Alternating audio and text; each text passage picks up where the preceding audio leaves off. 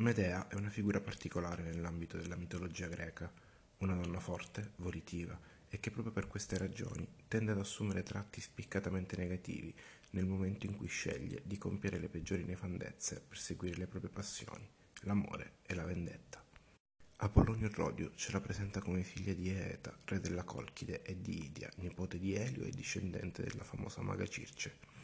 Secondo la versione riportata da Diodoro Siculo, Medea sarebbe invece nipote di Elio in quanto generata da un suo figlio, Eeta, congiuntosi con la sua nipote, Ecate, antica divinità dominante sui demoni e fantasmi, sulla notte e sulla luna. Le vicende di Medea sono legate a doppio filo con quelle di Giasone, capo degli Argonauti, un gruppo di 50 eroi, fra cui spiccano i nomi di Castore e Polluce, Eracle, Orfeo e dei genitori di quelli che saranno gli eroi dell'Iliade, Laerte, il padre di Ulisse, Peleo, padre di Achille, Telamone e Oileo, padri dei due Aiace. La loro epopea, raccontata nelle Argonautiche di Apollonio Rodio, narra del viaggio intrapreso per raggiungere la lontana Colchide sulle estreme rive del Mar Nero, per recuperare il Vello d'Oro, condizione posta dall'usurpatore Pelio per restituire a Giasone il trono di Iolco. Giunto in Colchide alla fine di un lungo viaggio, Giasone incontra Eta e gli domanda la restituzione del Vello d'Oro. Eta accetta, ponendo però una condizione. Giasone dovrà superare delle prove, una più letale dell'altra. Il re tuttavia non sa che la figlia Medea si è perdutamente innamorata dell'eroe greco e tenendo fede al suo nome, che in greco significa per l'appunto astuzie, scaltrezze, lo aiuta grazie ai suoi poteri magici. È proprio grazie all'indispensabile aiuto di Medea che Giasone riesce a recuperare il velo d'oro, scatenando così la collera di Eta che lo costringe a partire furtivamente durante la notte, portando con sé Medea e il fratello di lei, Apsirto.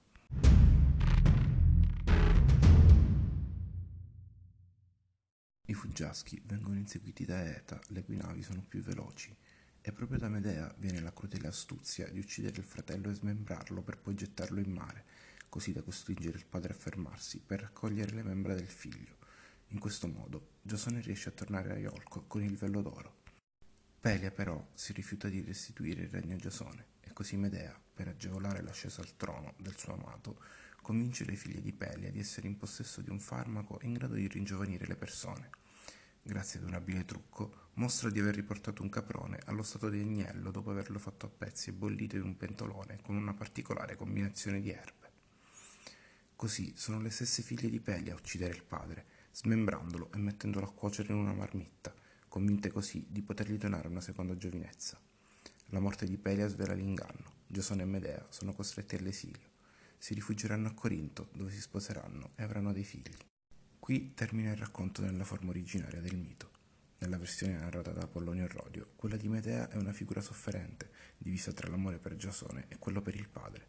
Questa rappresentazione di Medea, divisa tra razzo e furor, verrà ripresa anche da Ovidio, che la inserisce nella metamorfosi, sottolineando così la trasformazione della donna che inizia a compiersi proprio nel momento in cui, obnubilata dall'amore, acconsente all'eccidio del fratello per poter fuggire insieme a Giasone.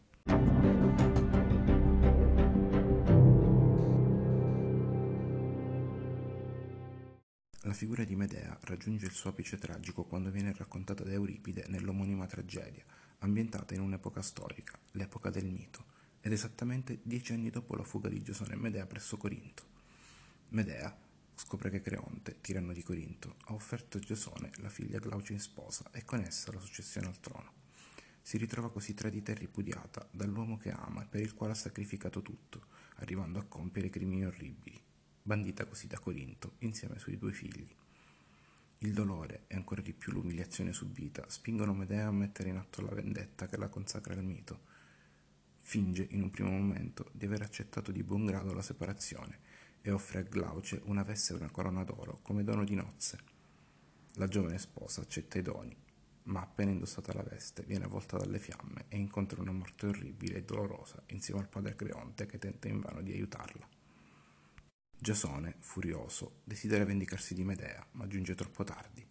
La donna sta già fuggendo sul carro del sole, trainato da draghi alati, lasciando dietro di sé i corpi senza vita dei suoi figli, assassinati per assicurarsi la più completa vendetta su Giasone, lasciandolo privo di discendenza. In questo finale Medea soffre per l'uccisione dei figli, ma forse è Euripide che parla per bocca di Medea. La tragedia viene infatti messa in scena nell'anno in cui scoppia la guerra del Peloponneso, cui il poeta tragico è contrario, e la figura di Medea, come raccontato da Eva Cantarella, differisce da quella della moglie greca abbandonata.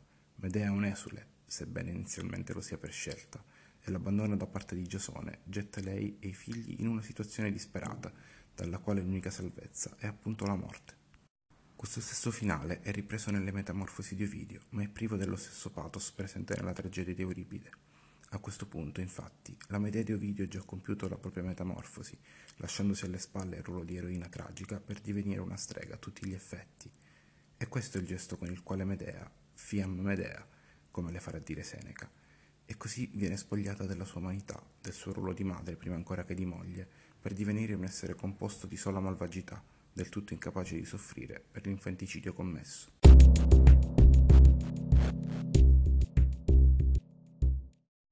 L'omicidio non è di per sé un male assoluto nel mondo greco.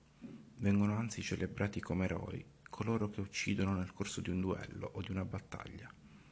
Diverso è il caso dell'omicidio dei parenti, che infrange un legame di sangue.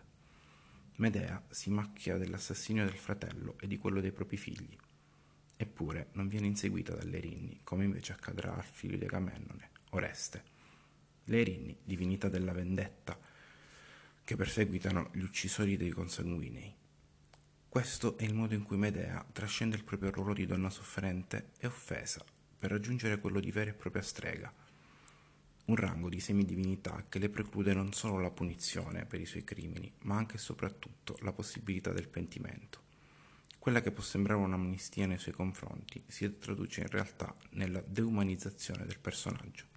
Questa interpretazione è tuttavia in contrasto con una versione del mito che vede Medea rifugiarsi ad Atene, dove sposerà il re Egeo, del quale avrà un figlio, Medo.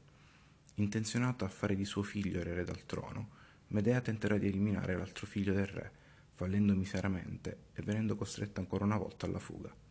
Medea tornerà così in Colchide, e il trono di Atene andrà a Teseo, lo stesso Teseo che, così come Giasone, verrà mandato dal padre a sconfiggere il Minotauro, impresa in cui riuscirà grazie all'aiuto della figlia del re Minosse, Arianna, che poi fuggirà con lui solo per essere infine abbandonata sulle sponde dell'isola di Nasso, seguendo uno schema che ha nella storia di Medea il suo archetipo.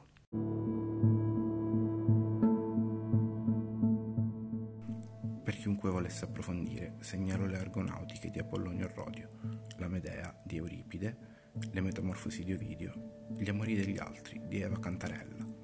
Altro materiale sulla figura di Medea sarà presto reso disponibile sul canale Telegram del Calamostro. A presto, il vostro amichevole Polpo degli Abissi.